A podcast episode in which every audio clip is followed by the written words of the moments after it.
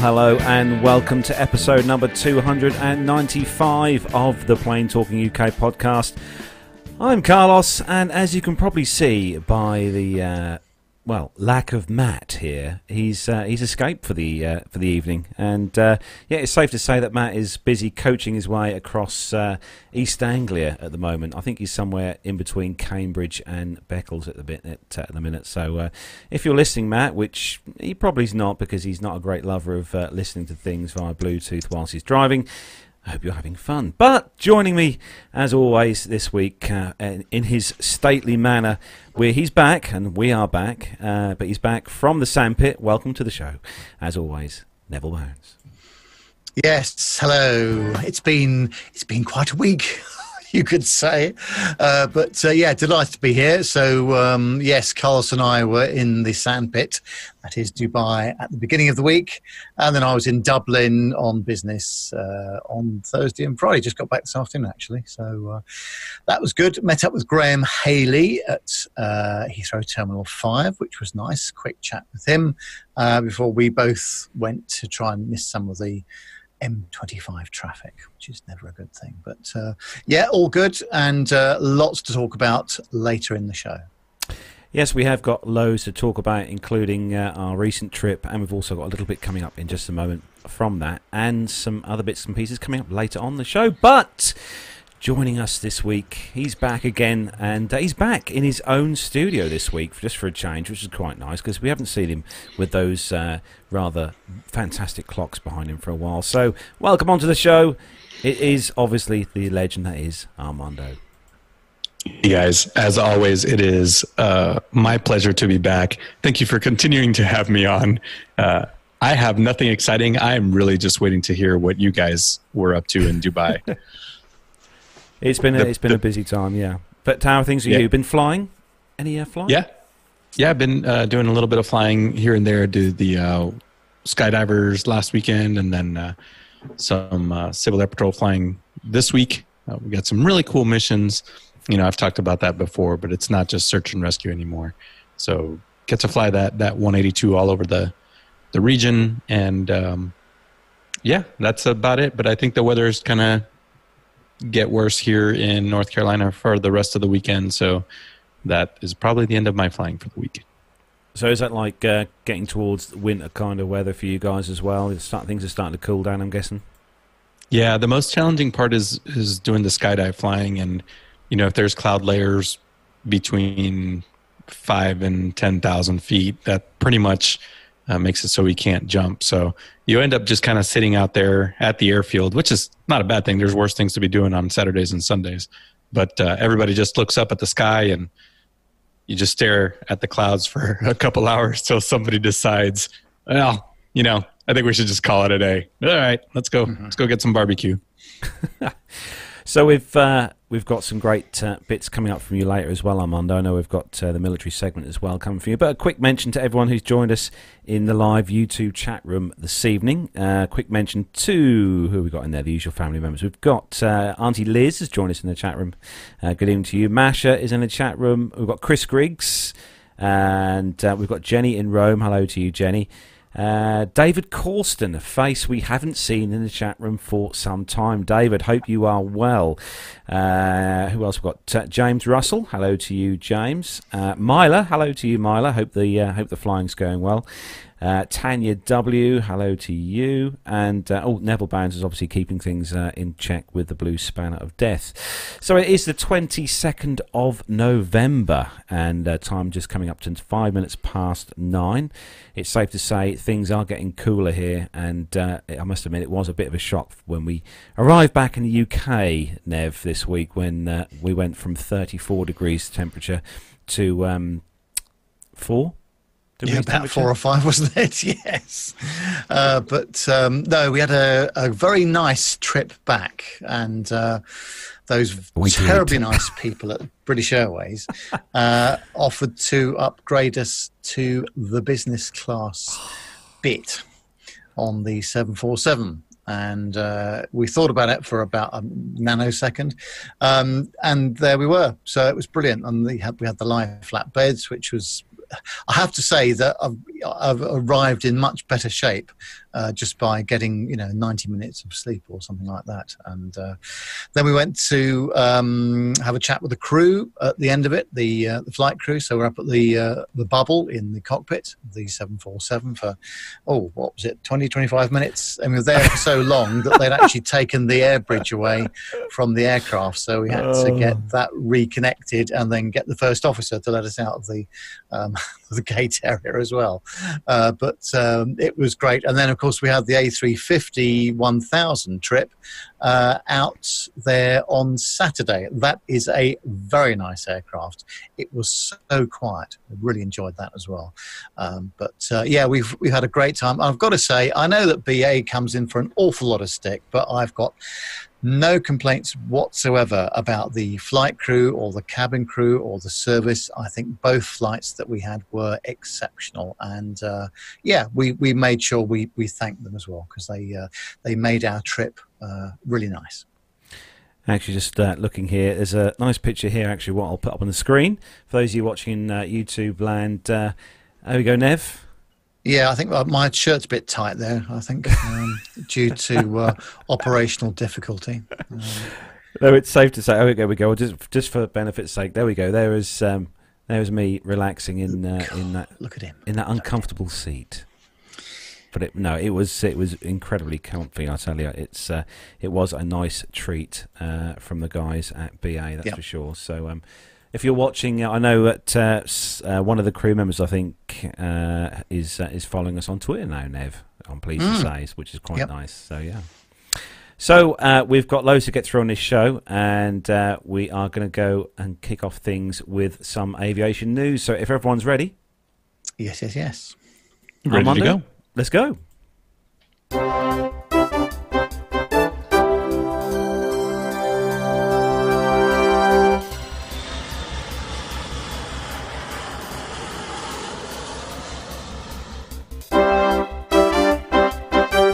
So kicking off this week's first news story, this one is on simpleflying.com, and the headline is, well, it's a headline that was actually brought to my attention a few days ago from someone we all know and love in the industry, and this is why we're excited for Emirates' new premium economy cabin. So they've resisted the trend for quite some time now, as we all know, but Emirates will start rolling out premium economy class seating on some of its aircraft from 2020. In what is a case of getting on board or missing the flight, the Dubai-based airline will start installing the seats on their A380 aircraft and 777s, 300ERs, and also their A350s. We'll see the new premium economy seats on the new A380s being delivered next year. Emirates reckons its premium economy cabin won't be run-of-the-mill premium economy. It will be special, they say. Emirates CEO Tim Clark has said it will be like the business class cabins of the yesteryear, before business class went all live flat seats and sliding doors and 1-to-1 configurations. So premium economy makes for a great compromise between economy class and expensive live flat seats. The cabin option really comes to the fore when you have to pay for the seats yourself and wince at the going rate for long-haul business class seats. And these seats look set to be pretty comfy. Tim Clark says they will have a 10-inch recline, cradle the legs and feet, be wider than the standard economy seats and have more legroom. It's a good option for daytime flights when you don't necessarily need a live flat bed. The Emirates boss says the food and drink service will be a step up from what's on offer in economy class, with more personalised service. And the Simple Flying guys here said they've speculated that Emirates might be choosing the Heiko Eclipse seat. The launch customer for this seat was as yet unnamed Middle East-based airline. It looks a pretty decent seat too, they say. The new premium economy cabin will be rolled out, as we said, on the 380s that are coming in service in 2020. It'll be a really proper cabin and a substantial one, they say here, on the A380. Mr. Clark has speculated there may be up to 56 premium economy seats, and that's on the A380s. With first class, the premium economy cabins will be at the front of the lower deck, and on A380s, the first class, the premium economy cabin will be on the upper deck. It's safe to say I'm glad this has happened. We've talked about it for a little while, on and off now, and I think it was only a matter of time before Emirates kind of decided to jump on the whole premium economy bandwagon. But I will say, I mean, me and Nev sat in the economy seats on the 380 at the air show, and I mean, Nev, the premium economy cabin, to be fair, with Emirates is not shabby. No, it's not, and I think they're going to do very well with this, because obviously there's, you know, there's a bit of a premium price to pay for it too. But as always with Emirates, they're going to do it very well, aren't they? So I think there's every possibility that's going to be worthwhile. And it certainly looks nice too, doesn't it? It does, yeah, yeah. So Armando, I'm guessing that premium economy is kind of the thing that you'll be looking to use more or utilise more often. As well, actually, I was wondering if you guys had seen anything like this at the Dubai Air Show. But one thing, I guess I'm not used to it, but does Emirates have a separate sort of compartment for the premium economy? Is there a bulkhead? I know, yeah. On the A380s. I think they do, yes. Yeah. Oh, okay. Because that'd be interesting, right? Because you're premium economy, but you've got these completely different seats that are much, much nicer. And if it's still economy, I thought it would be weird. But you know, here in the U.S., just domestic airlines, premium economy is just you know, it's just in the same compartment as the economy seats. There's just an inch or two more legroom. Yeah, BA separate their premium and economy cabin and business class cabin with either, well, they're sort of not so much curtains now. They're kind of an actual divide and wall, aren't they, Neville? Just a curtain, actually, with the doorway. Yeah, and that premium economy the trip that we took out on the A350-1000, that was brilliant. And I actually thought at one stage that my seat was in the or half reclined because it just seemed a bit weird, but there was just plenty of space, and I thought that was pretty reasonable, actually, didn't you, Carlos? It was very comfortable, wasn't it? Yeah. So staying with you, Dev, you are staying on with BA, and it's good news for anyone who wants to fly the Dash 10 Dreamliner. It is. This is on the businesstraveller.com website, and it says that British Airways is going to take delivery of its first 787-10 Dreamliner in January of next year, with the aircraft entering service to Atlanta in February. That could be a handy destination for us to go to, couldn't it?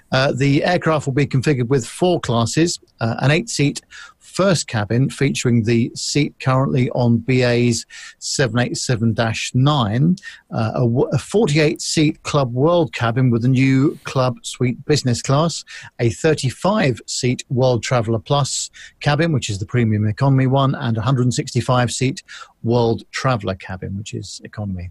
BA flies between Heathrow and Atlanta daily and currently operates the route with a Dash 9 or a 777-200 aircraft. BA said that the Dash 10 Dreamliner variant has a carbon fibre fuselage, which allows pressure to be maintained at a lower level in the cabin, offering a better level of humidity with less drying effect. The aircraft is also more fuel efficient and quieter than its predecessors. The airline's new Club Suite, which debuted on the A350-1000 earlier this year, has a 1-2-1 configuration, sliding privacy door, 18.5-inch IFE screen, gate-to-gate entertainment, and PC and USB power ports. BA will eventually take delivery of 12 Dash 10s, with 6 of these arriving in 2020. It currently has 12 Dash 8s and 16 Dash 9 aircraft. BA's CEO Alex Cruz commented, "The delivery of our first Dash 10 aircraft marked another significant milestone in our $6.5 billion customer investment plan.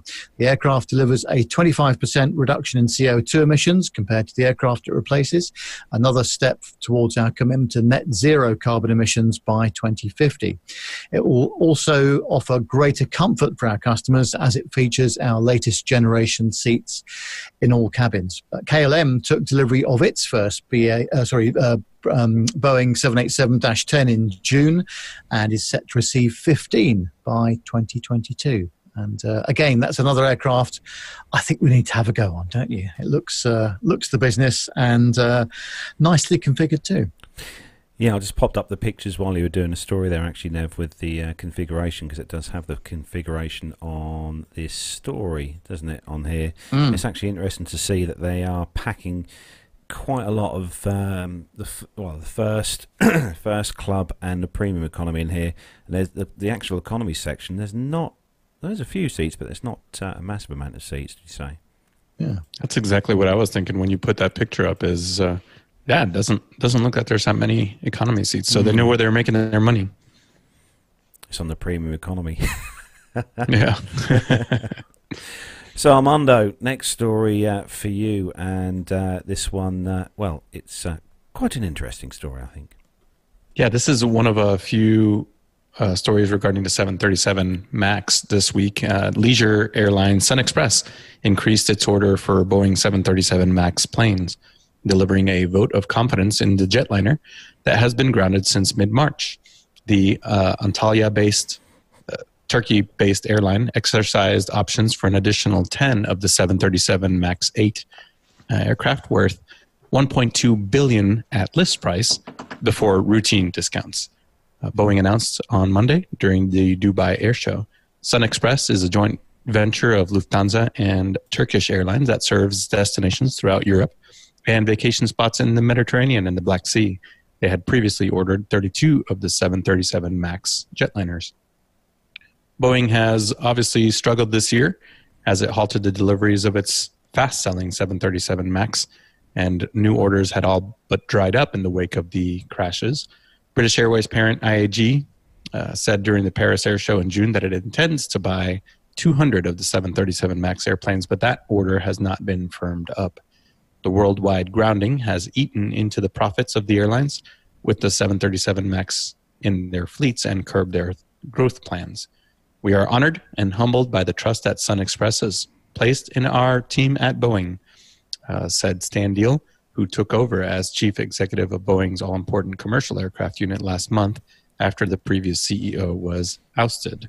We regret the impact the MAX grounding has had on Sun Express and their passengers. Boeing has been scrambling to gain regulator approval of the software fixes for the planes after the flight control system was implicated in both crashes, drawing harsh criticism and several investigations about Boeing's design and the FAA certification of the airplane in 2017. I saw this, and then I saw there was another story coming out of the Dubai Air Show that there was an anonymous order for something like an additional 20 737 MAX aircraft. So as we've said more than a few times on the podcast, the airplanes, it will get recertified and it will have a bright future, we hope.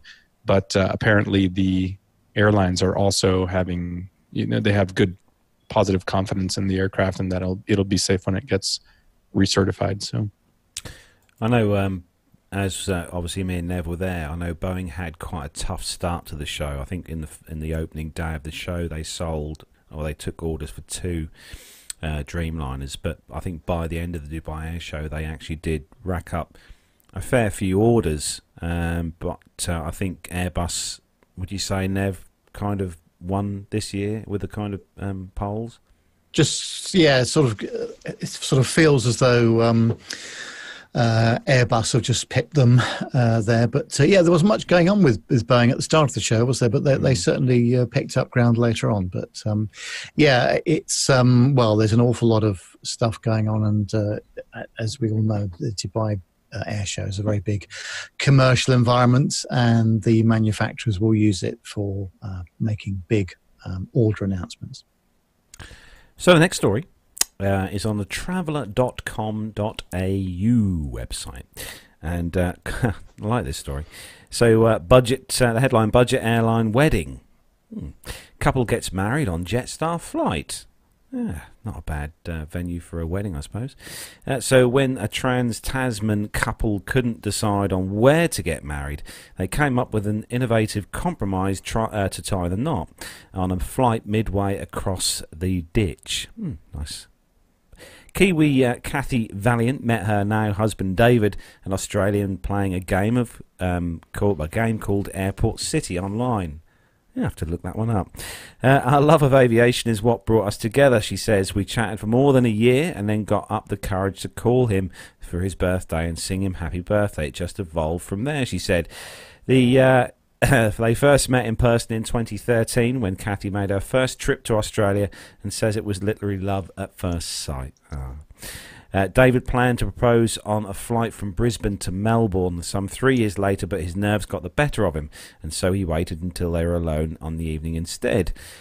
She said that they wanted their wedding to symbolise their love of aviation and a love for Australia and New Zealand, and with our love for each other. I thought it'd be cheeky and asked Jetstar without telling Dave. She posted on Jetstar's Facebook page with the ask. Fortunately, the airline came to the party, arranging for the couple and their wedding party to sit at the front of the flight from Sydney to Auckland. Jetstar employee Robin Holt, who is also a marriage celebrant, wed the couple at 37,000 feet above the Tasman Sea. The marriage will be legally recognised in Australia. One has to wonder: is the entire wedding party accompanying the couple on their honeymoon? It was the most amazing experience and something they said they will remember for the rest of their lives. She says here that she wishes she met him 25 years ago and feel our lives really started when we met. We definitely love planes, and we even have a rule that whoever sees the first commercial flight on any day doesn't cook. Interesting. We'll have to try that one with Gemma. But I have to say, as for venues for having your wedding or marriage ceremony, that's up there with the best. Would you say? This is pretty funny considering Megan and I met on a American Airlines flight, except for it was a CRJ 700. So I don't know that there would be much room for anybody to get married on a Canadair regional jet. This is a lovely story. The only thing I'm wondering is, did he get to keep that model of the aircraft there in the picture? I don't know. What do you think, Nev? What do you think of the whole? I mean, could we sort of have a new kind of thing starting here where people? Well, maybe, but yeah, you need an aircraft of reasonable size, I think, to begin with. There's not a lot of room, as Armando says, on that aircraft. But interesting concept nonetheless. No, perhaps that's something we should look into. I think weddings on board aircraft. There we go. For those of you watching in YouTube world, there we go. There's a little picture of the happy couple. So, if you get married over the Pacific, where is the marriage certificate signed? Oh, there's a question. Don't know. It's a good question, huh? No, haven't we had this before though? When you've got children being born on board aircraft. Yeah, that's right. You know, where I guess the same would happen if you died on the airplane, if you had a heart attack on the airplane. Where is the place of? The place of expiration is the Pacific. Nice. Bit harsh. Anyway, moving swiftly on to something hopefully more happier. So, Nev, the next story. Yes, well, this is still ongoing stuff about the 737 MAX crisis. This is on the businessinsider.com, but actually this relates to the Boeing 777X. And it says that Emirates, which is one of Boeing's largest customers, said it would put Boeing's new 777X jet through hell on earth before it lets passengers on board as safety fears about Boeing aircraft persist amid the 737 MAX crisis. We need to be absolutely sure that as she comes together, as she starts flying, everything is done in a manner that it should be done, Tim Clark, the president of Emirates, told reporters at the Dubai Air Show on Tuesday. Did you notice that Tim Clark didn't ask for an interview with us? That was interesting, wasn't it? Anyway, he says that I want one aircraft to go through hell on earth, basically, to make sure it all works. Clark also said that Emirates is likely to get its hands on a 777X for a month or two in August to test it. Deliveries of the aircraft have been delayed, and it's not expected to fly commercially until 2021. During one stress test, a door on the plane blew off. The aviation site, one mile at a time, reported last month. Clark met with Steve Dixon, the head of the FAA, earlier on Tuesday to discuss the 777X's certification process. The FAA will take its time and do it the way it wants to rather than being guided by the manufacturer, Clark said, according to Reuters. Emirates has ordered more of the new Boeing aircraft than any other airline. It ordered 150 in 2013, but has reduced that to 126. Emirates announced a $9 billion order for 30 Boeing 787 Dreamliners to make up for the reduction in the 777X planes. Whilst Boeing has new aircraft on the way, the 737 MAX remains the subject of intense scrutiny and criticism following two deadly crashes. As we know, a 737 MAX operated by Ethiopian Airlines crashed in March, killing 157 people, which was followed by a Lion Air 737 MAX in October 2018 that killed 189 people. In case you didn't know the story of this, it says that the aircraft was grounded worldwide in March, and an update to its automated anti-stall system, the software blamed for both crashes, is being examined by the FAA ahead of a likely return to service in 2020. But many in the aviation industry remain sceptical of the 737 MAX. The head of an American Airlines staff union said last week that it was some flight attendants were begging not to fly on the plane when it returned. Recent reports from the New York Times and Reuters suggested that Boeing had pushed FAA officials to speed up testing and permit early deliveries of the repaired plane. Boeing ended a sales drought for the 737 MAX since the crashes by selling 60 of the planes during the first 2 days of the Dubai Air Show. Well, I don't think we can go on any more about the 737 MAX because it's just until the thing is back in the air and everything's working properly, there's so much speculation and actually probably a bit too much bad mouthing and bad news about it when it is only speculation and people don't really know. So we'll have to see when it comes back into service, but I thought they were a bit optimistic earlier this year saying that it'll be in service by the end of this year. But let's see what happens during the start of next year. Yeah, this story obviously focuses probably on the 777X, and yeah. I don't think they're going to have, as you know, the problems they've had with the Max, with the 777X, the 777, as we heard from Randy at the air show at Boeing. You know, it's one of their best selling aircraft, the 777. It's you know, it's done them really well, and obviously they've had, you know, it's had some changes done to it for the X, obviously with the folding wingtips and stuff, but it's a proven thoroughbred, Nev. Yeah, cheers. Well, cheers. To be fair, you know, the headline for this is they're going to put the aircraft through hell before passengers get on it. Well, shouldn't every aircraft be thoroughly tested before you put passengers on it? I guess I don't know what they're going to do different that they shouldn't already be doing for aircraft, but I suppose it probably makes a good story. So the next story, Armando, for you. I know you weren't there, but I thought we'd let you bring the news from what happened at the air show this year. Yeah, this story is as close as I'm going to get to the Dubai Air Show. But it did end on Thursday with Airbus overtaking U.S. rival Boeing in the number of deals, though both plane makers saw slimmer wide-body jet deals that ended in uncertainty around commitments from Emirates, the world's biggest long-haul carrier. Airbus scored 220 plane orders during the week, dominated by a long-awaited narrow-bodied deal from Sharjah-based Air Arabia, but failed to secure an A330neo order from Emirates.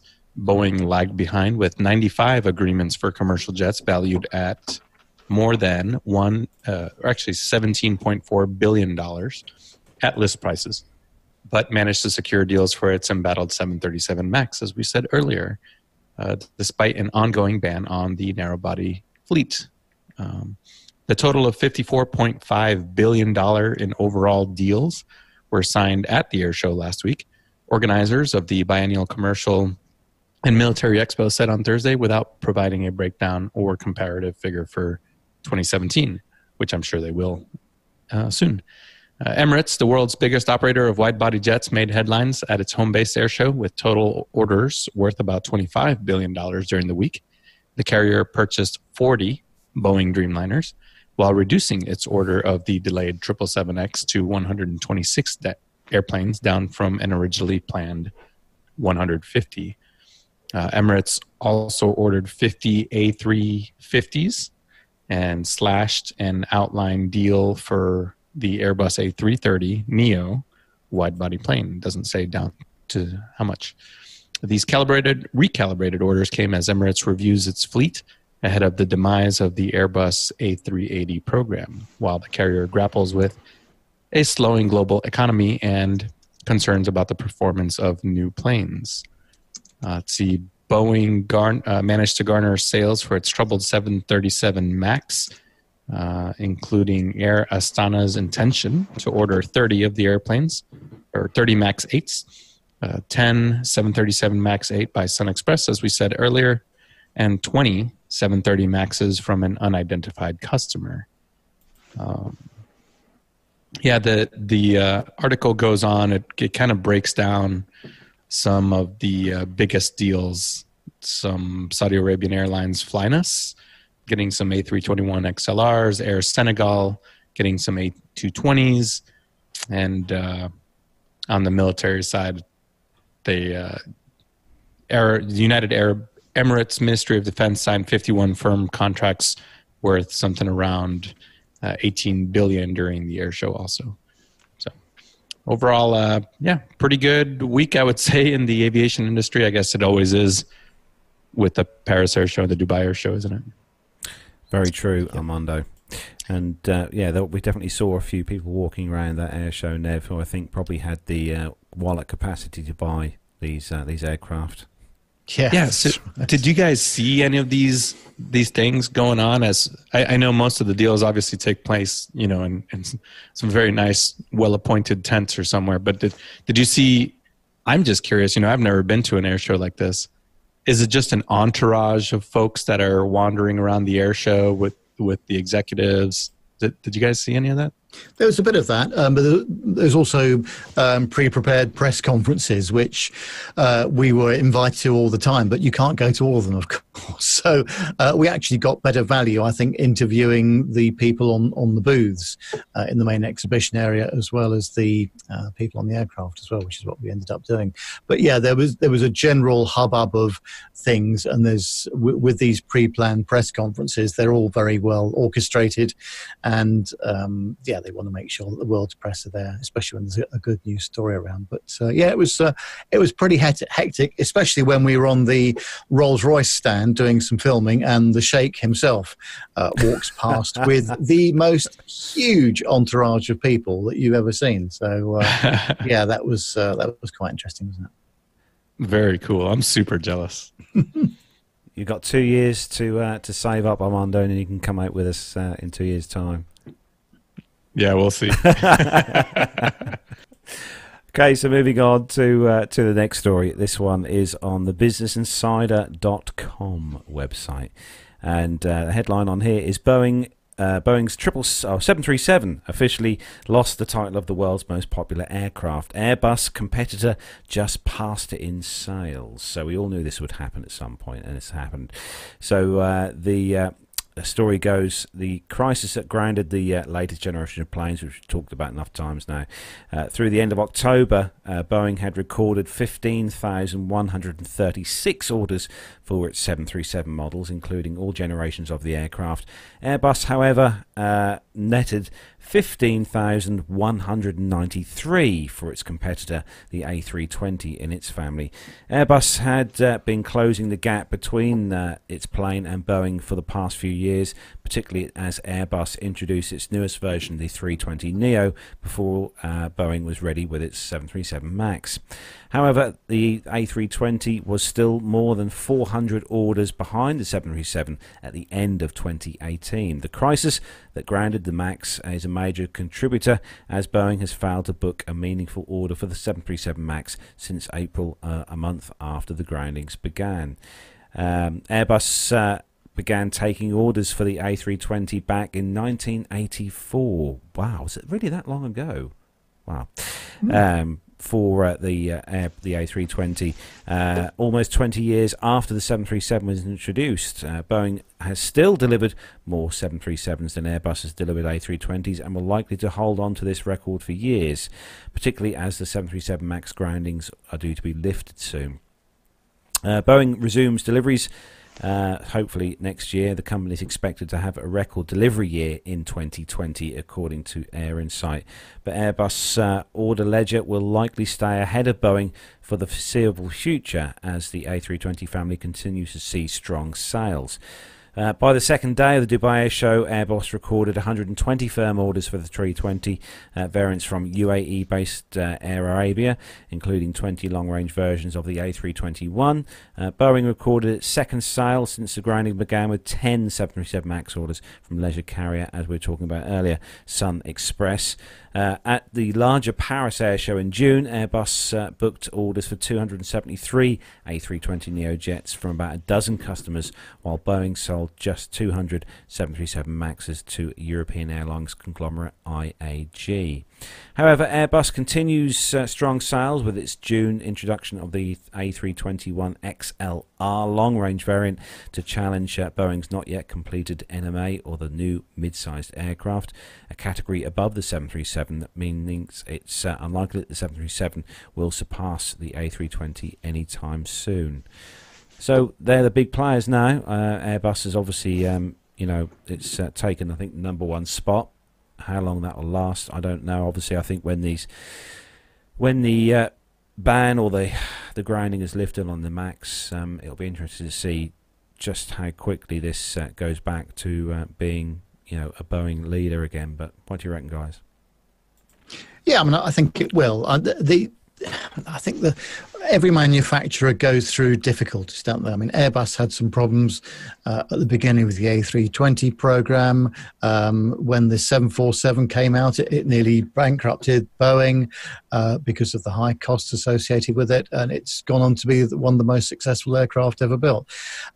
These things happen, and as we get into the area of high technology, and we're all everybody's striving for improved or reduction in fuel consumption, better CO2 emissions, and this kind of thing. There's going to be new techniques required to do this stuff, and just remember, we've not been doing this thing very long, really, in terms of the higher technology stuff. So there's bound to be things that go wrong, but I'm sure they will bounce back after this. No question about it.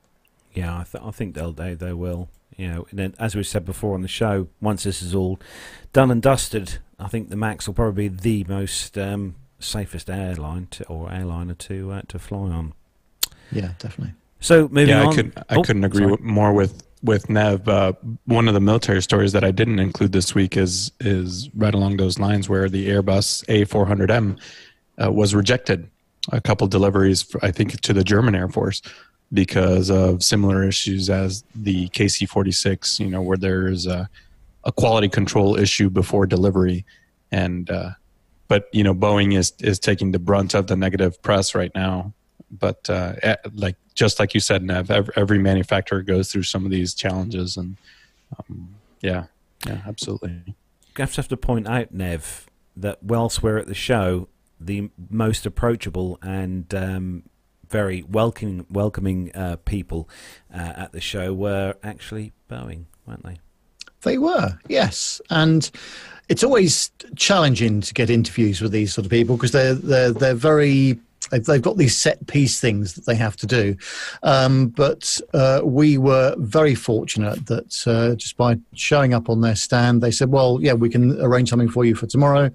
And then we went out on the chalet outside in a very nicely air-conditioned space. I wish we could have stayed there for the whole of the show, because it was a great vantage point for video, wasn't it, and photography. But no complaints about Boeing's PR department at all. They were very, very accommodating. It was a pleasure to talk to the guys there, definitely. So moving on to the next story, which is we've all heard about aircraft factories building these massive airliners with robots, but it looks like it's the humans fighting back. Yeah, and I think this just goes back to the point we were making earlier on about, things do go wrong in manufacturing from time to time. And this is on the Finance and Commerce website. It says, after 4 years of trial and error, the Boeing company is dumping one of its most ambitious forays into automation, the robots that build two main fuselage sections for its 777 jetliners and an upgraded version, which we know as the 777X, of course. Instead, the Chicago-based plane maker will rely on skilled mechanics to manually insert fasteners into holes drilled along the circumference of the aeroplane by an automated system known as flex tracks, which it has honed over years of use on the 787 Dreamliner. The shift to the new human plus machine system began during the second quarter and should be complete by the end of this year. Boeing spokesman Paul Bergman said in a statement that Boeing doesn't plan any change in total staffing for its 777 aircraft, which are manufactured in Everett, Washington, which is about an hour north of Seattle. Why we need to know that, I don't know. The FlexTrack solution has proved more reliable, requiring less work by hand and less rework than what the robots were capable of, he said. As tempting as automation can be, with its promise of a mechanized workforce that never gets sick, tired or hungry, manufacturers are finding some cases where the technology cannot match the dexterity, ingenuity and precision of human hands and eyes. Tesla Incorporated famously tried to ditch workers for highly automated car and battery assembly lines that ended up undermining initial production of the Model 3 sedan. Boeing's fully automated initiative, known as FAUB, for Fuselage Automated Upright Build, relies on robots working in tandem to drill holes precisely and fasten together metal panels held upright to create the outer frame of the hulking twin-engine jets. The technology was the handiwork of KUKA Systems, a company with deep automobile manufacturing roots. It was intended to replace the human mechanics who used handheld tools to insert 60,000 rivets into each plane. The robots were showcased as part of the advanced manufacturing that Boeing is pioneering on the 777X, and that it plans to expand to future jetliner programs next decade. A spokeswoman for Advanced Integration Technology, which bought the KUKA division that made Boeing's robots, declined to comment on the plane maker's decision to switch to a different technology. But the plane maker struggled to keep the robots moving in sync on the outside and inside of the fuselage panels, creating production snarls when it first introduced the FAUB technology to the legacy 777 line. A Seattle Times report from 2016 described a swell of worker overtime and incomplete jobs that were finished after jets rolled out of the factory. It was hard. It took years off my life, says Jason Clark, who's the Boeing vice president overseeing the 777 production during an interview this year. The robot flub isn't a complete loss. Boeing learned some valuable lessons from its first very deep dive into that type of technology, he said. It's taught us how to design for automation. Well, you know, these things are going to happen, aren't they? And I think as long as the quality control side of things picks it up, and if they can find alternative manufacturing processes, then that's still a good thing, isn't it? But yeah, robots can't do everything. That just goes to show it, doesn't it? You can't beat the good old fashioned Mark 1 eyeball, isn't that true, Armando? Yeah, that's correct, and I can't imagine. A robot drilling a hole in a fuselage in the wrong place. Can you imagine how costly that is for the rest of that build? Yeah. I mean, these are structural, and you know that it could affect the pressurization of the. It's not something you just patch up. So that's probably a pretty costly, not even a mistake, just pretty costly lesson learned. Especially if the things are doing updates.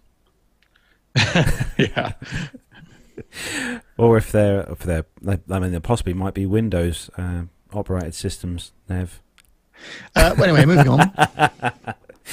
Anyway, moving swiftly on to the next story, Armando, and this is a special story for anyone who loves Star Wars. Yeah, I hope you can put up the pictures for this one. But yeah. Luke Skywalker may have claimed the Millennium Falcon was a piece of junk when he first saw it, even though it could, you know, make the 0.5 past light speed. He probably wouldn't be saying that about United Airlines' shiny new Boeing 737-800. To celebrate the December theatrical release of The Rise of Skywalker, billed as the last film in the 9-film Skywalker saga, the airline has launched a special Star Wars-themed plane. And though it can't travel at light speed, it does look pretty spiffy or at least nothing at all like the heavily modified ship of a certain scruffy-looking nerf herder, Han Solo. Oh my gosh, I'm totally not a Star Wars guy. Me neither. Which makes me a Star Trek guy, by the way. Well done. There was always that debate. Correct answer. The plane made its first flight earlier this month from Houston to Orlando, Florida. There were plenty of evil First Order stormtroopers on hand. Thankfully, no one was taken away by questioning by Kylo Ren. Here's what the airplane looked like outside and in. So very cool paint job. I saw a quick story on this, but yeah, Carlos, you're popping up those pictures. Go over to insider.com and check it out, or you can just Google it. But there is some pretty fancy paint work on this aircraft and some really detailed graphics. So even the headrests, I don't know if you popped that picture up, but the headrests have the Star Wars Resistance and the what is it? The bad guys. Oh my God, I'm gonna get ousted. David Vanderhoff, if you're listening, yeah. Oh my word, he'd be. I know, upset. I'm murdering this, but go over, Google it, check it out. Very very cool paint job. Actually, I think this is what you're talking about in this, Armando. That's it. That's exactly it. They're they've even taken the step to make the seats that way. And Lane Street in the chat room, always Captain Kirk. Really? The question is Kirk or Picard? Yeah, Captain Kirk. Absolutely. Yeah. I think for me, I'd have to say Picard, Next Gen. All right. The debate, the rivalry shall continue, and we will turn this into a different podcast. Actually, on the subject, going back onto to paint jobs on aircraft, there was an Etihad Dreamliner at the show that had a blue kind of paint job on, but it had a metallic fleck, not a metallic kind of sparkle to it, and it was even close up. It was perfection. The actual, the paint job on the aircraft was absolutely perfect, and it was very, very nice to see. Well, didn't the chap at Boeing say that it was a wrap rather than a specific paint job, which was incredible. I just wonder how much weight that added to the aircraft, but it certainly looked spectacular, didn't it? It was really good. Oh yeah. Next story. In the edition.cnn.com website, I found this story this afternoon, and it was on a few of the news kind of outlets. And when I saw this, I just thought about that film with Leonardo DiCaprio that I only watched a few weeks ago. But this one, man arrested at Indian airport for impersonating Lufthansa pilot. So, frequent flyer Rajan Mahbahani thought he had discovered the ultimate hack for getting preferential treatment at airports. Instead, it got him arrested. In that case, it's been compared to the Leonardo DiCaprio con man movie Catch Me If You Can. That's the name of the film. There we go.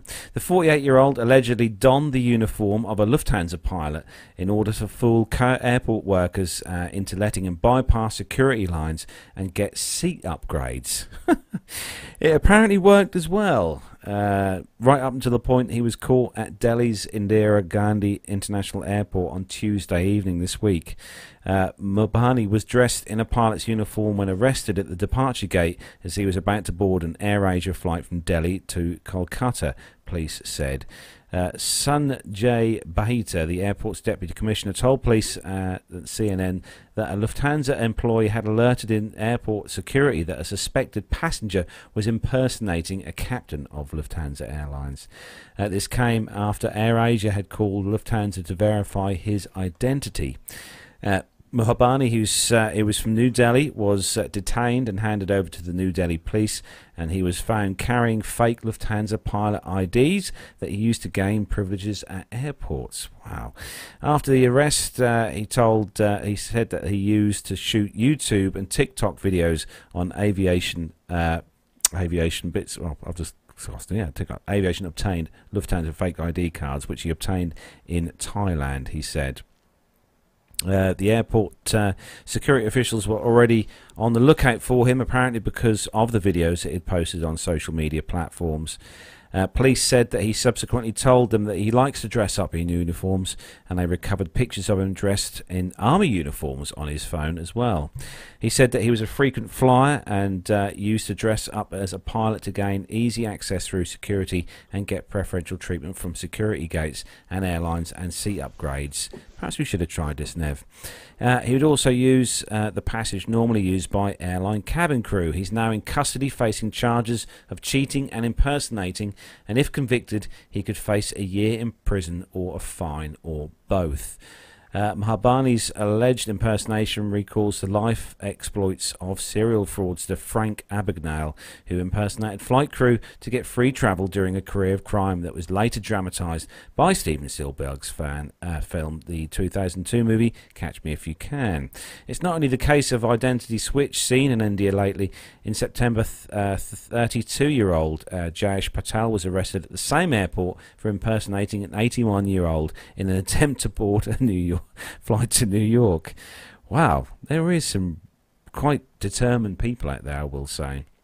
I mean, actually, the uniform, I mean, I'll pop the picture up in just a second, but I mean, if you saw this guy at the airport, you'd, after what we saw at the air show, Nev, you'd probably say, yeah, he's a pilot. Mm.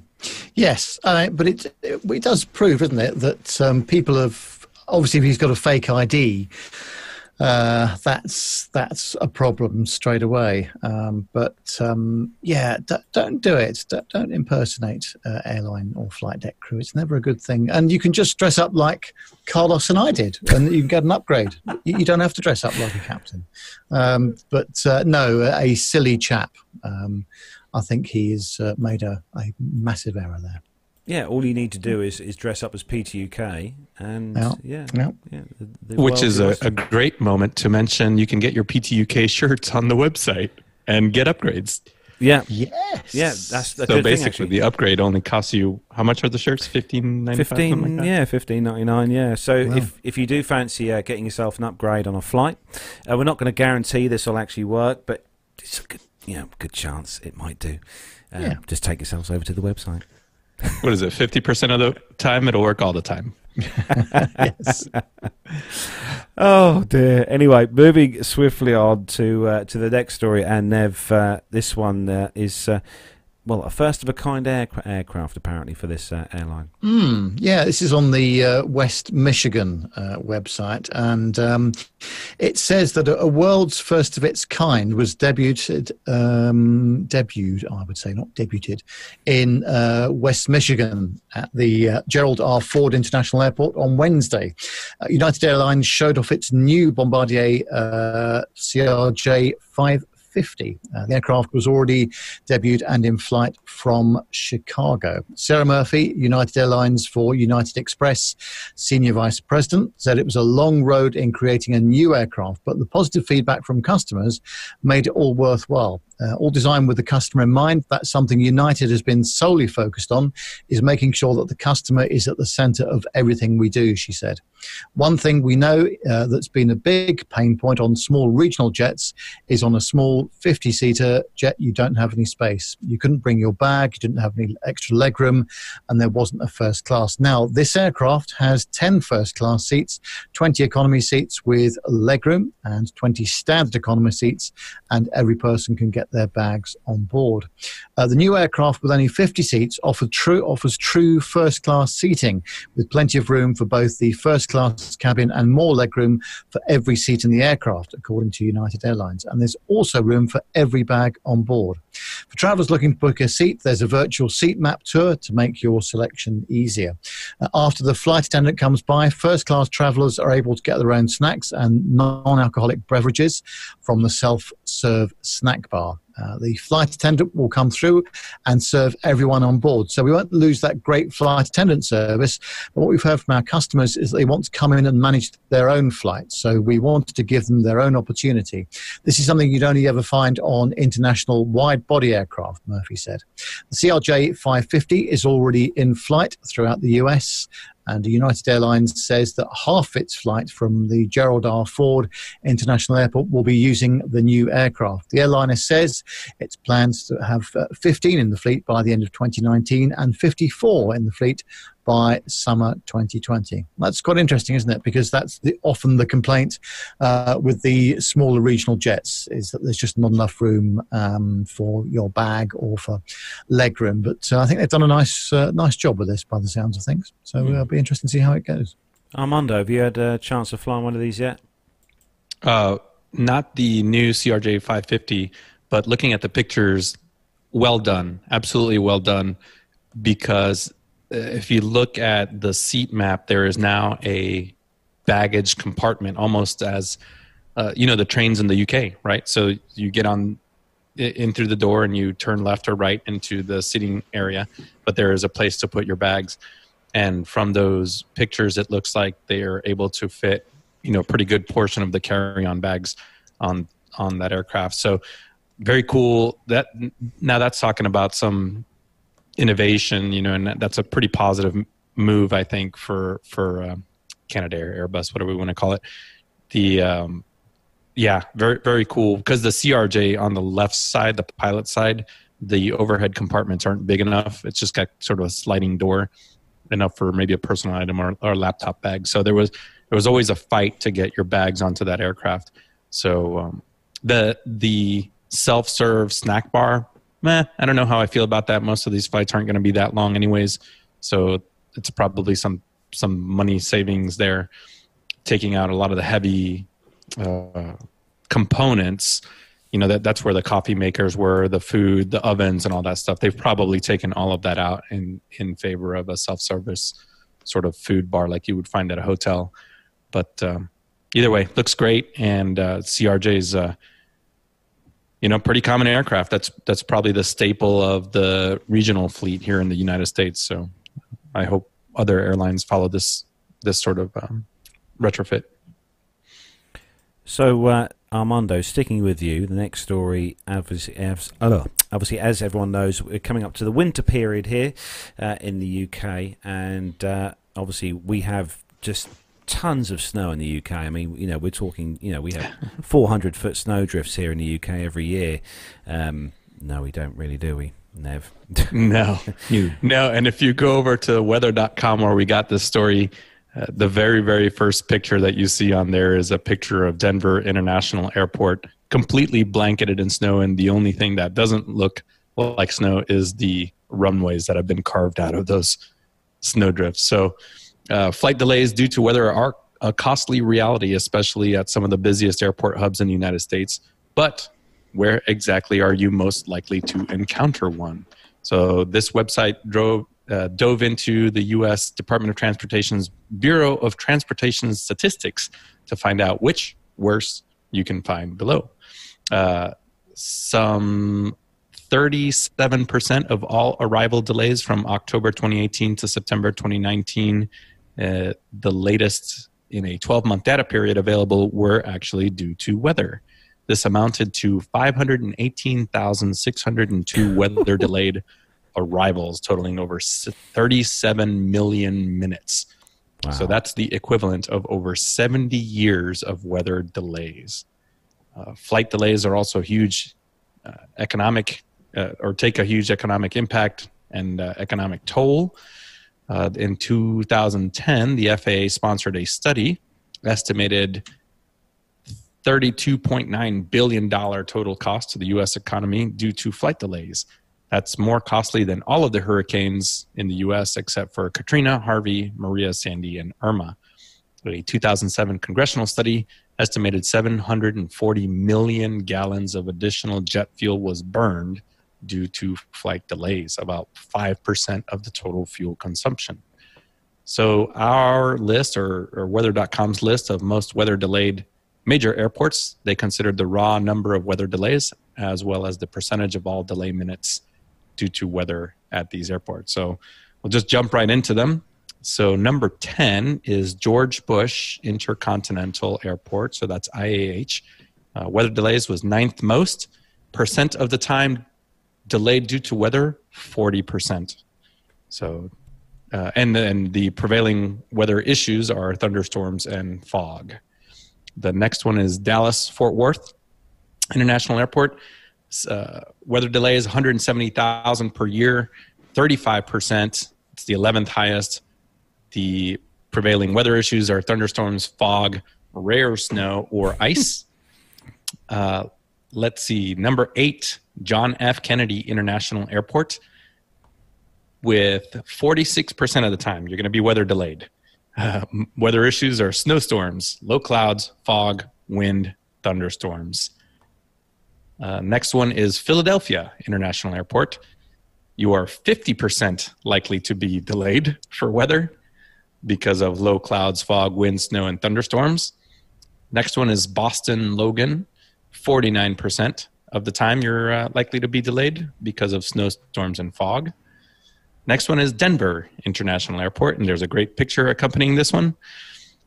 Let's see. Looks like just about 41% of the time you'll be delayed for weather, for snowstorms, thunderstorms, hail, and tornadoes. Next one is New York's LaGuardia Airport. 58% of the time you're going to be weather delayed for snow, low clouds, fog, wind, and thunderstorms, which is a recurring theme for New York. And I think main man Micah in the chat room can probably attest to this, living up in the Northeast. Let's see. Third highest is Chicago O'Hare International Airport. Percent of the time delayed due to weather is 52% of the time for snow, low clouds, fog, wind, and thunderstorms. I guess there is a reason they call it the Windy City. Number 2, San Francisco International Airport. This is not going to surprise anybody, but low clouds and fog will mean that you will likely be delayed 63% of the time for weather. And number 1, right next to all the other ones, Newark Liberty International Airport. Percent of the time delayed due to weather, 67%, the highest in the entire country, due to snow, low clouds, fog, wind, and thunderstorms. So basically, stay away from the Northeast United States if you want to get anywhere on time.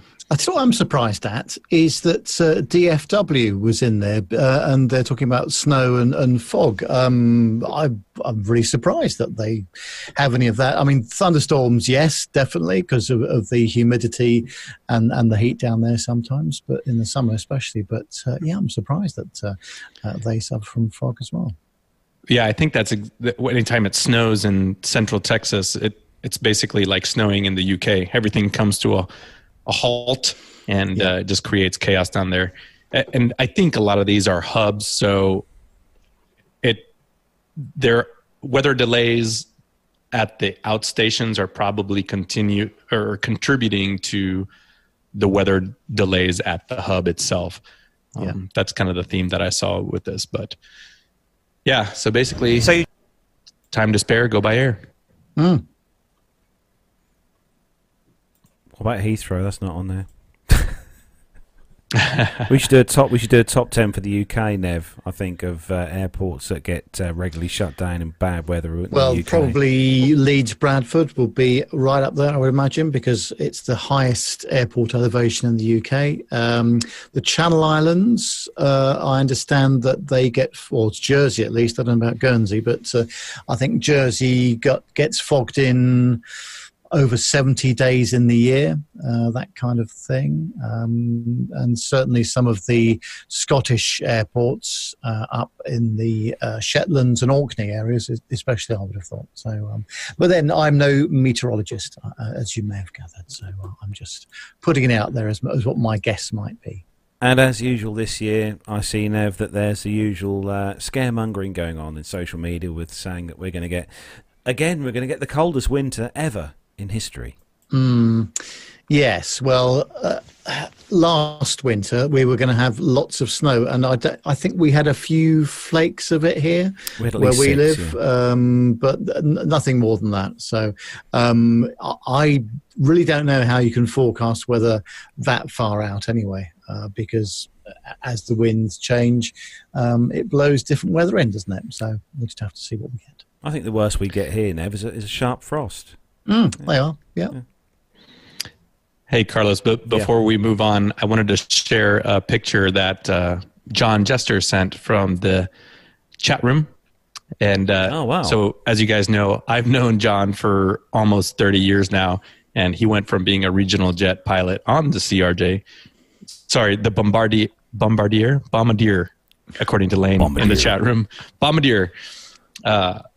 Yeah, so this is he went straight from the CRJs over to flying for a large cargo company, and this is a picture that he just sent me from him and his airplane. He's a right seat on a 747 now. And I told him, hey, that nose is about to fall off your airplane. And he just said, well, it's a sunshade for the cockpit. He could literally fit the aircraft he used to fly within that aircraft. Without a doubt. That's pretty cool. Pretty cool, isn't it? That is really good. I'm going to let him off the vertical picture because it's such a good picture and it lends itself beautifully to the vertical format. That's it. He was just framing it for you, Nev. Yeah, exactly. So for those of you guys watching in the world of YouTube and listening to the show as an audio podcast will know that me and Nev had a little flight across to Dubai for the air show, and we had a good time, and we also got loads of content for the show which will be playing out over the course of the next well, quite a few weeks, actually. We've got quite a lot of content to play out, but we did do a little intro part, didn't we, Nev? So I'm going to play that for you right now. So you join us then on our first day here at the Dubai International Air Show 2019. Me and Nev have made the trek from the UK across to where I can say it is definitely warmer than it was when we left yesterday evening or afternoon from London Heathrow. So we're here, the sun's shining, and there's loads and loads of stuff to see here, as well as you can probably see behind us, the Dash 9 Dreamliner from Boeing. There's lots of other aircraft just further up the flight line, which we'll be having a look at later. So, Nev, your first time here at the air show. Yeah, it's great. First impressions? Yeah, absolutely superb. Yeah, it took us a long while to get in. It was an hour and a half for the media queue, wasn't it? But really good, yeah, a lot to see. So this is day one, obviously, so we've got a lot to do. But you may have noticed that Carlos is missing something. Where are those sunglasses? I can tell you, they're back in the hotel room. Yeah, my sunglasses are back in the hotel, which is around about a 40-minute drive from here. I have just been into the duty-free shop here at the hotel, or at the airport, I should say, to see if I can purchase some sunglasses. The cheapest pair being just shy of £132. Ah. So I think I'll just squint and bear it, I think, for the day. But yeah, we've got a lot to do, Nev, haven't we? Yeah, lots, and got some interviews lined up, people to talk to, planes to see, so let's go and do it. Yeah, let's go. It's safe to say that I did leave my sunglasses in the hotel room, and it was a very squinty day on that first day. Yeah, the light that you get there is incredible, isn't it? And yeah, but it was really good, and the weather was spot on, wasn't it? Really, really nice. So yeah, it was excellent. So next up, we are going to show you the interview that Carlos did with Jason Sutcliffe of Rolls-Royce. And we've got to thank Daisy, who's, I think she's head of communications at Rolls-Royce Aero Engines in Derby, for helping us with this, because it was a really, really interesting interview. And the Trent XWB engine was actually on their booth, and it dominated the whole thing, which was amazing. So, Carlos, let's have a look. So you join me here on the Rolls-Royce stand, and I'm here with Jason. And Jason, welcome onto the show. Thank you. And thanks for taking the time out to come speak with us about this amazing engine that's behind us here. So just tell us about this engine. Okay, so this is the Trent XWB. It's currently the world's most efficient large aero engine. Built in Derby in the UK. It powers the A350, and that's the both variants. So you have the 84K will do the A350-900, and the 97K will power the A350-1000. So me and Nev travel here this morning, early hours this morning. We landed here in Dubai and we actually flew over on BA's A350-1000. Okay. And me and Nev both agreed it's probably the quietest takeoff that we've ever experienced on an airliner. And it's down to the engine, really. Absolutely. So the bypass ratio on these engines, about 9.3 to 1. So the majority of the thrust will come from the cold air rather than the core, which provides the temperature and the heat. So, noise, extremely important nowadays, environmentally as well. So you can imagine with a lower noise signature, you can land earlier at airports, you can take off later, and you can save the airline not only money, but also give the customer value because they can reduce those ticket prices. So Jason, on a technical view, I mean, looking at the engine behind us, it looks very uniform, how everything is laid out. I mean, When you look at some of the engines back at some of the museums of some of the older generation of engines, it's all a bit of a mess of wires, but This looks really uniform. Is that purely by design? It's by design. So we can virtually design our engines before they're actually coming to service, and we can also virtually maintain the engines before they come into service. So I think we moved about 130 parts on this engine before the design was completed, and that was purely using computer-aided design and our mechanics to try and understand how we're going to boroscope this, what parts do we need to move, how can we make it more efficient. And that, I think, is really key. But also, on all Trent engines, what you have here, this is the dry side of the engine on the fan case, and on the other side is the wet side. So you'll have the oil pumps, fuel pumps and so forth on the other side, and here you'll have all the EC and all the electrical parts, which I think is really key when it comes to sort of being very efficient. And if you notice, they're on the outside of the fan case, so they're easy to access. So in my other life, I was an engineer, and on the flight line, especially in temperatures like this, the last thing you want to do is go into a really hot engine, burning your fingers and trying to take parts off. Here, they're already in a cold place. So it's a really, really unique way of doing it and ensuring that the mechanics and the turnaround times are much quicker than they would be. So the engine itself, obviously Rolls-Royce, It's quite a thoroughbred. There's been some of the well-known engines like the RB211 that powered the TriStar. Yep. One of our favourite aircraft, I will just say, Jason is a big fan of the TriStar as well. So we've got a shared passion there. But Where do you see kind of engine technology going in the future? Because obviously this is the latest technology. Sure. Where do you think the next kind of step is? So just to go where we've come from, just to get us up to date, 101 years ago now, there was an air race that went from London to Darwin. And that air race was powered, one of the aircraft that won that was powered by the Rolls-Royce's first ever engine, which is the Rolls-Royce Eagle engine on the Vickers Vimy, okay? Now, just to give you an idea of how far the technology has advanced between then and now, the Vickers Vimy would fly approximately 37,000 miles in between overhauls, okay? Today's modern engine, so this engine you see here, the Trent XWB, will fly 10 million miles in between overhauls. Wow. Just let that sink in a little bit, yeah? 10 million miles in between overhauls, which is absolutely fantastic. But I generally don't think we're done with the gas turbine engine yet. Going forward, we have the Rolls-Royce Ultrafan, and that is a geared wide-body engine. And the Rolls-Royce Ultrafan is about a 10 to 15% more efficient than the engines that we have today.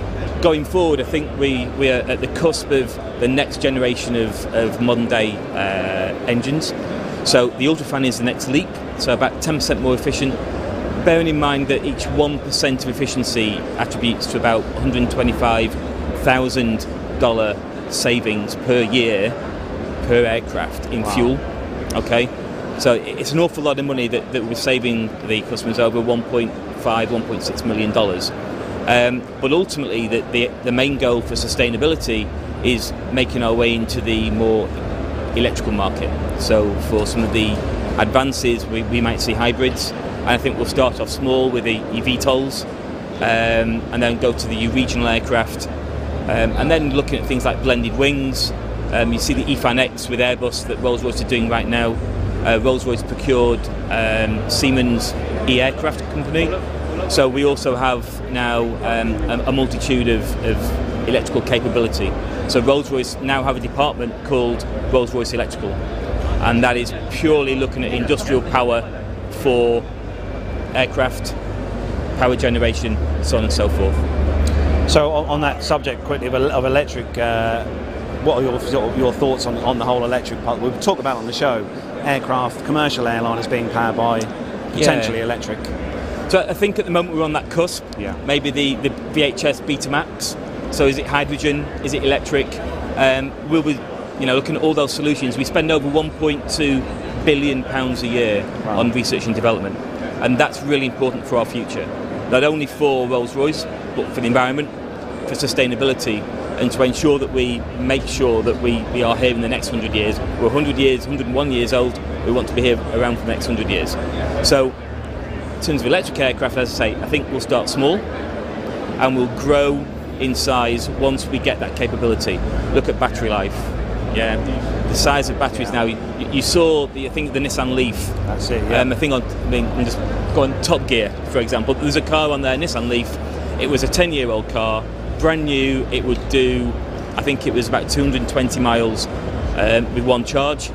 Now it does 30. 10 years later. So I think being able to harness that power source, maybe through fuel cells, is something that we really need to look at going forward. But I think early 20s you'll see the EV tolls, and I think it's going to be more of a regulatory issue than a can we make it and design it and get it flying, because it's not just making it and flying it, it's also about the airspace. You know, we need the FAA, EASA to certify these aircraft, and if they can't get their head around it, then there isn't a business case. So I think we all need to work together as an industry to make sure that this happens going forward, because sustainability, that has to happen. Jason, before we wrap up, you know, if I may ask a bit about your past, how you got to where you are now with Rolls-Royce. Sure. Obviously your background as... So I joined the Air Force, Royal Air Force, as an aircraft engineer in 1997. I spent nearly 20 years in the Royal Air Force and then came to Rolls-Royce about 13 years ago. I've done various roles in operations, customers management, and now in marketing, and I enjoy this. As you can probably imagine, it's I now live in the UAE. Work at our customer service centre, so we have a hub within the UAE that supports our customers in the Middle East, Africa, and Central Asia. And it's a great company to work for, great place to live. So yeah, it's all good. So before we close the interview, then Jason, we always ask the people we interview, the pilots and people within the industry, and especially you with your background, it's an important question for you. Okay. Given the chance to fly any aircraft, be it commercial or military, retired or still in service now, and you could just go outside now, jump in, take out for a spin, what would that be? Spitfire. Well done, good choice. So Jason, on behalf of the Plane Talking UK podcast, thanks for taking time out of your day to speak with us today. I'm sure the listeners will absolutely love to listen to what you've told us today. It's been great to talk to you, and thanks very much. Thank you. Cheers. Thank you. Okay. Noise. Wow. I have to say that was fantastic. We really really had fun chatting to those guys, and we spoke to before we done the interview and after as well for quite some time with Jason and stuff. And I just want to point out as well, while we're on the subject of Jason and the Rolls-Royce stand, that he actually used to work on the best aircraft ever produced in the world ever, which is the TriStar. So, there we go. Yeah, you can really tell his enthusiasm for the whole thing, can't you? And that's you'll notice that in these interviews that we're playing out over the next coming weeks. All the people we interview were very enthusiastic about their products, their jobs, and what they do. So, really, really nice to talk to them. And, Jason and Daisy that set that up for us, thank you very much indeed. We really appreciate it. Armando, what do you think of our first bit of content from the show this year? Yeah. Oh my gosh. Well, first of all, that engine is a work of art.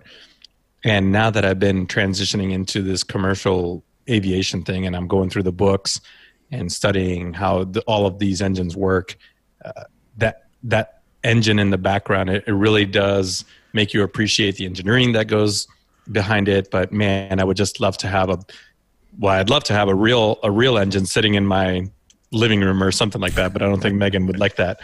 And so I'll settle for a poster of one, because I really do think when you have one of those mechanical minds that can visualize how all these things are working, I would have loved to have been there standing next to that engine and have somebody explain to me, hey, this gizmo does that, and that widget does that, and the fuel goes from here to here, and the air goes from here to here. So well done, guys. What a fantastic video, and I can't wait to see the rest of them.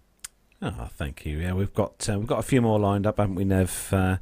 Which, Nev is frantically working his way through editing and putting everything together. So big thanks to Nev as well for putting that all together to look as it did. So thanks, Nev. It's a pleasure, and no, it's nice to look at it, and it doesn't. It seems, well, when we were there, where we went out on Saturday, didn't we? So we were actually at the show Sunday and Monday. Yeah. For some reason, it seems a lot longer ago than that, but a lot has happened since then as well, hasn't it? So I guess that's why. But no, really worthwhile going, and thank you to you, Carlos, for suggesting that we went in the first place, because it was very worthwhile. So thank you. Oh, good.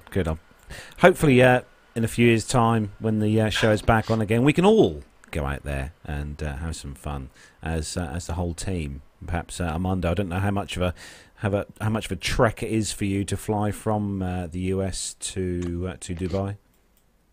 Well, it's long, but I'm never one to shy down from a long flight to an air show. But we can do a dry run at Oshkosh next year when you guys come over. Right, okay. So anyway, handing things back to you, Armando, for our next part of the show. That's right. Thanks, Carlos. So we've got a few military stories that we've been sitting on. I think they're important. So if you guys are ready, let's go ahead and play them out. Let's go.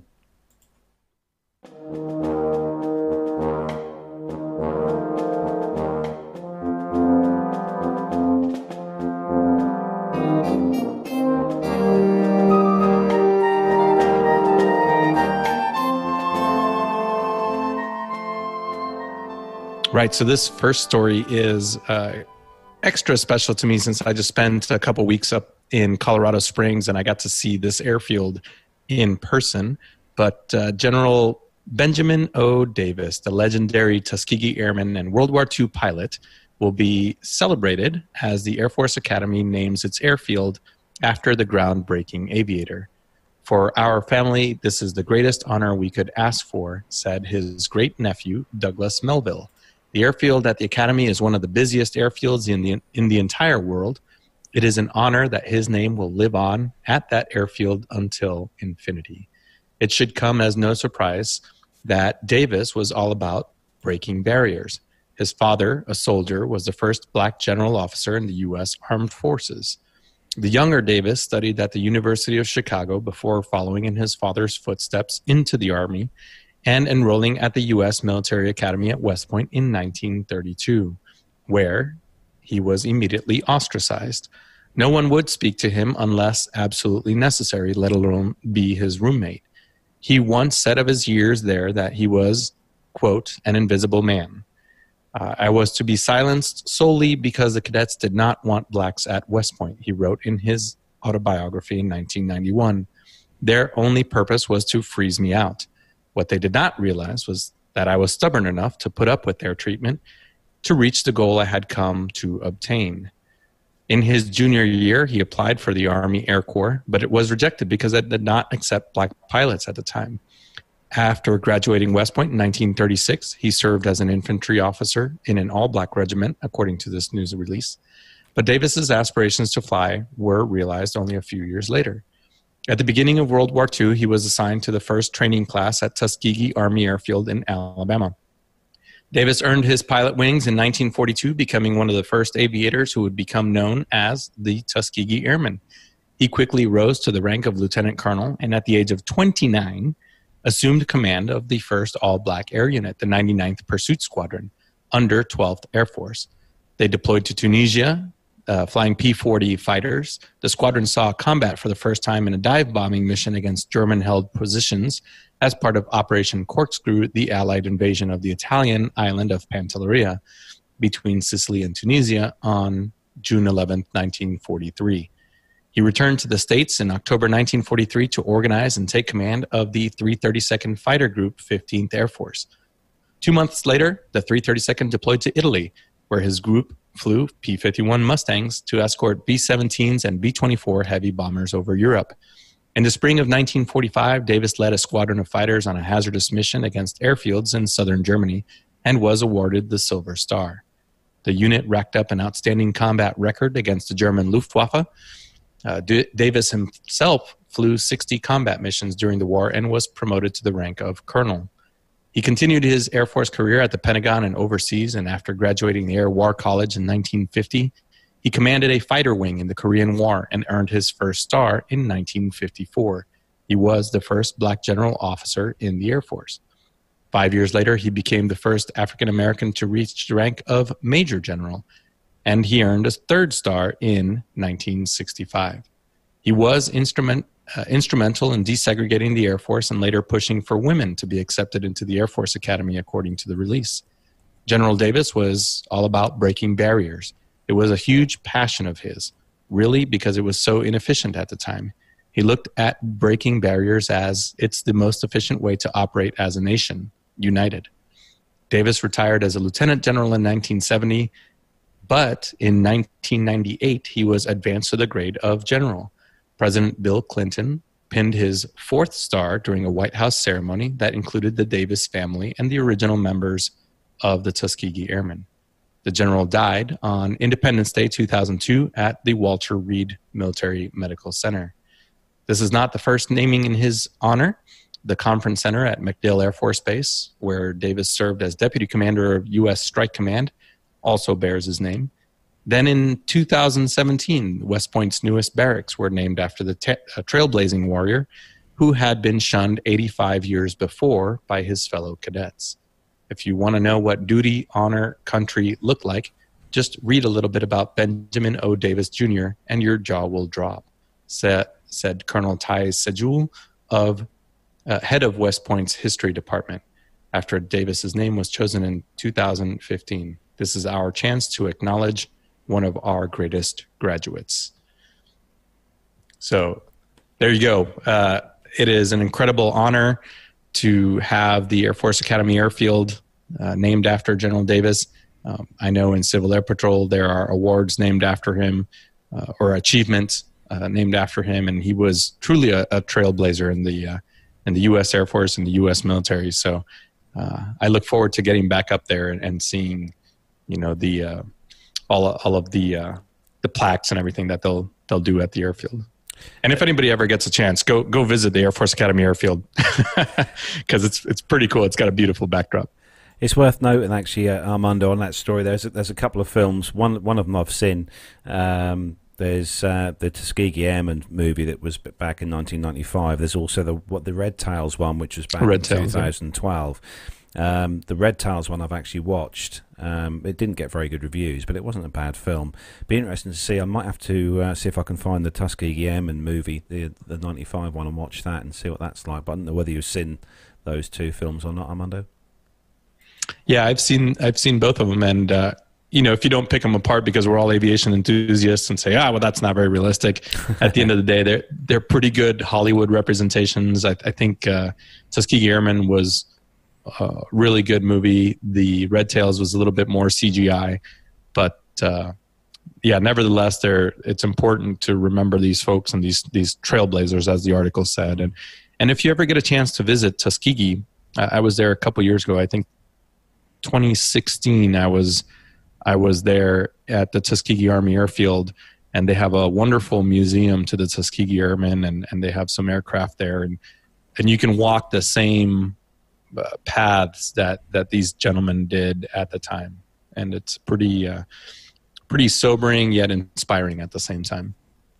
Have you seen any of those films, Nev, at all? No, I haven't, because. No.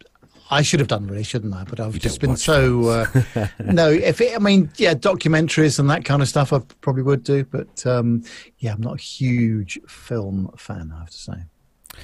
So the next story is on the warbirdsnews.com. And this is really good news for anyone who loves the F-117. which is, they are so cool up close.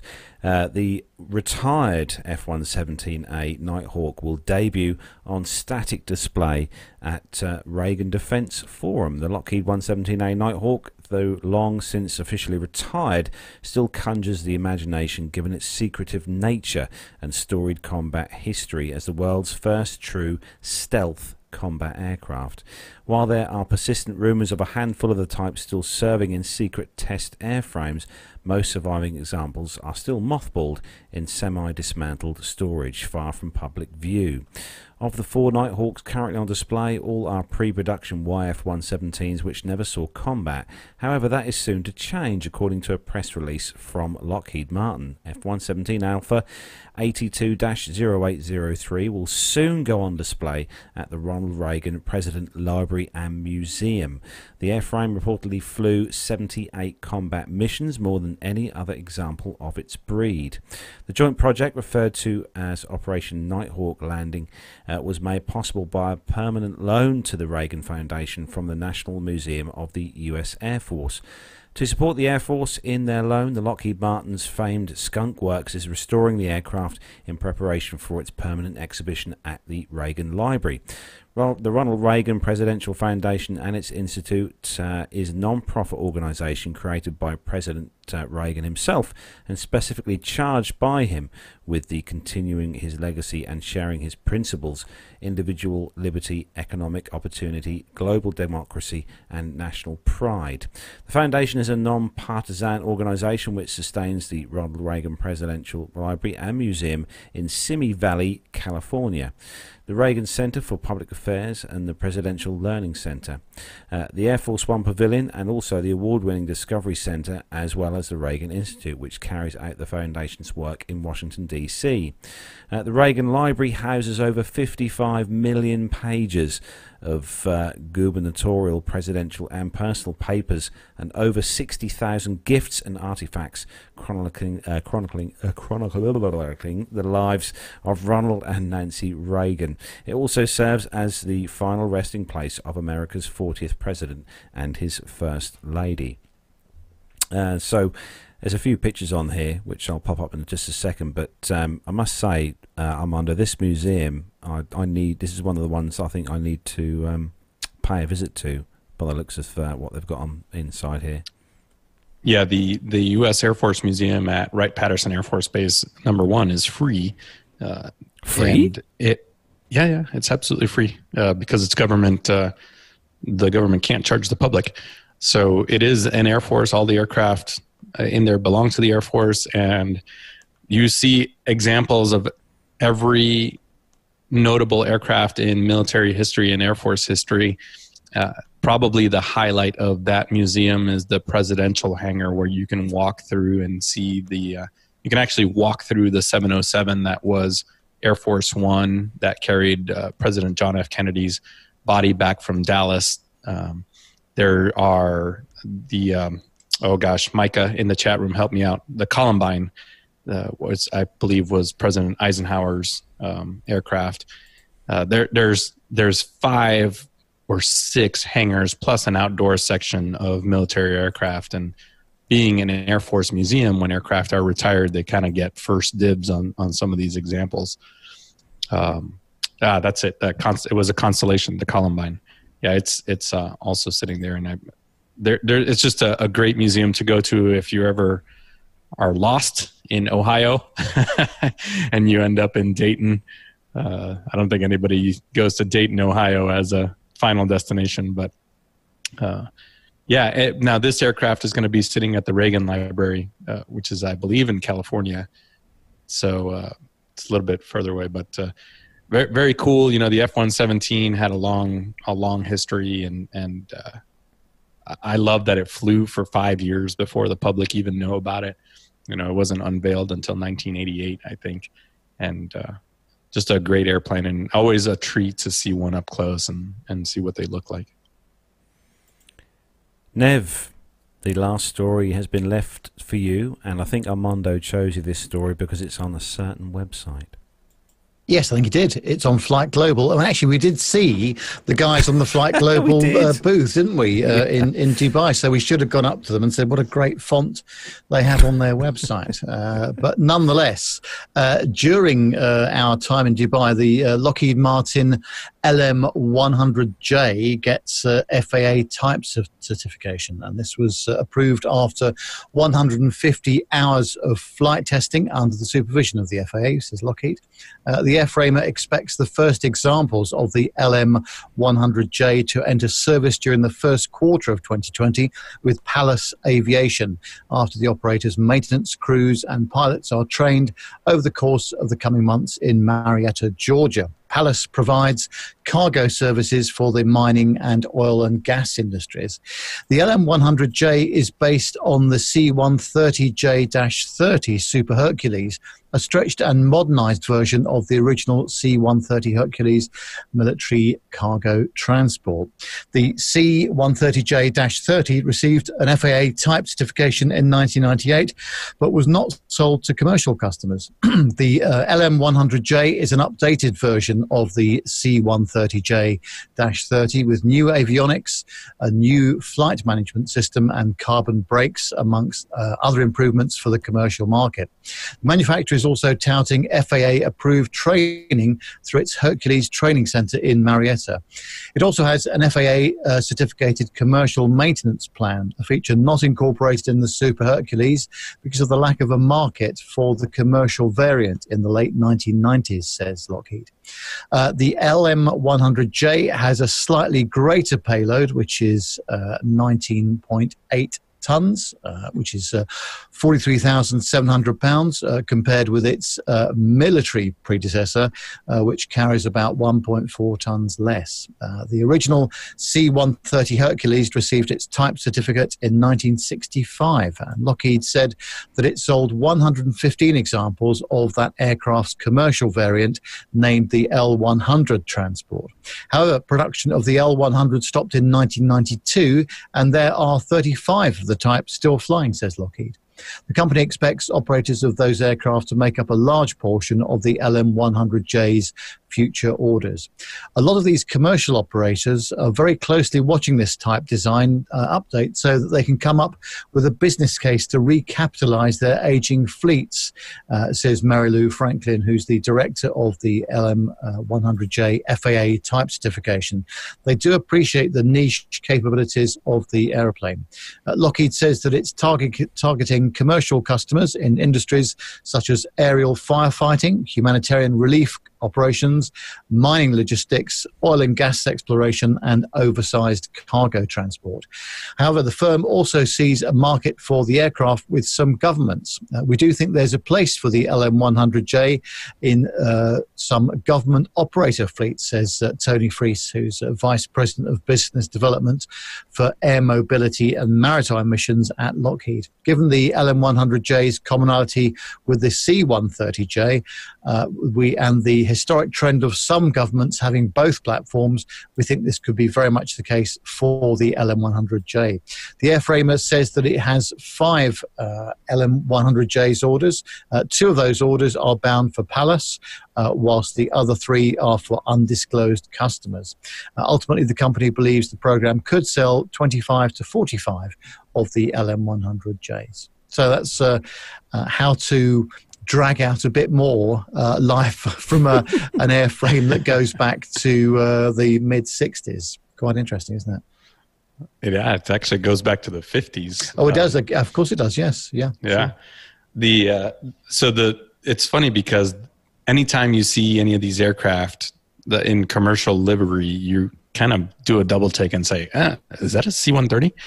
But so I was looking it up, and as far as commercial operators, there's a few. There's TransAfrique, Linden Air Cargo, Safe Air, Libyan Arab Air Cargo, each of these with around 5 aircraft. And then there's military operators that are operating the civilian version of the C-130. And I'd be interested as to why that is. Maybe they're cheaper, but there's a great video from, I believe, Farnborough of the LM what is it, the LM130, LM100 J doing a loop, you know, on YouTube. And it's what a great airplane. And I always wondered why we don't have more cargo specific aircraft. You know, we have the 747s and the A300s, and you know, we talk a lot about could the A380 make a cargo aircraft, but the C-130 being such a proven platform, it's good to see that they're continuing the civilian production of that aircraft. So yeah, very cool, excellent. There we go. Is that what you're talking about? On here we go. There we go. Yeah. So at this point, this was a demo flight at Farnborough for the LM100J, and you'll see the pilot. It's done some basically aerobatics in this thing. It does look pretty damn awesome, I will say. It's one of the things you never think really is with these kinds of aircraft. If you did have one as a passenger variant of this, and quite imagine seeing, you know, normal cabin seats inside these aircraft, but obviously they are a transport aircraft and multi-purpose, I think, aircraft, aren't they? Yeah, well, we had pallets that we could roll onto the C-130s that had seats on them, and I believe we could fit over 100 people onto the C-130. So in just regular configuration without the seat pallets, we used the C-130 as a platform to evacuate folks from you know, whatever situation they were in. And you could pack quite a few people, you know, plus one bag plus their favorite child into a C-130. But with a seat configuration, it's pretty loud and noisy and uncomfortable. But hey, when you're trying to get out in a hurry, the C-130 is a great plane. Actually, here we go. We've got the video just there. There we go. For those of you watching on YouTube. There you go, Armando. Yeah.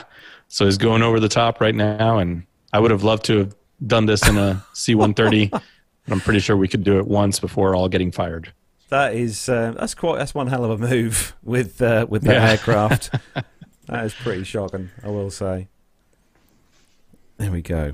So, well, that concludes the military stories for this week. So we're going to start to wrap up things now. But Nev, obviously it's still fresh in the minds, I think, actually, what we had at the Farnborough Air Show a few years back, obviously, with these displays. But we did have some quite interesting displays at the Dubai Air Show this year, didn't we? Yeah, there was some excellent stuff, actually. And if you've looked at our Facebook page, the Plane Talking UK podcast Facebook page, you'll see some of the pictures that Carlos has put up on there that he took with his nice big lens. And there is some cracking stuff there to see. And we didn't see all of it, but because we weren't there for the whole time that the show was on. But just the 2 days that we were there, there was some fantastic stuff. It was also nice to see some of the commercial stuff there as well, of course, as well as the military, and just seeing how low and slow the Dreamliner was, and they had an A330 Neo there as well. Again, incredibly quiet aircraft.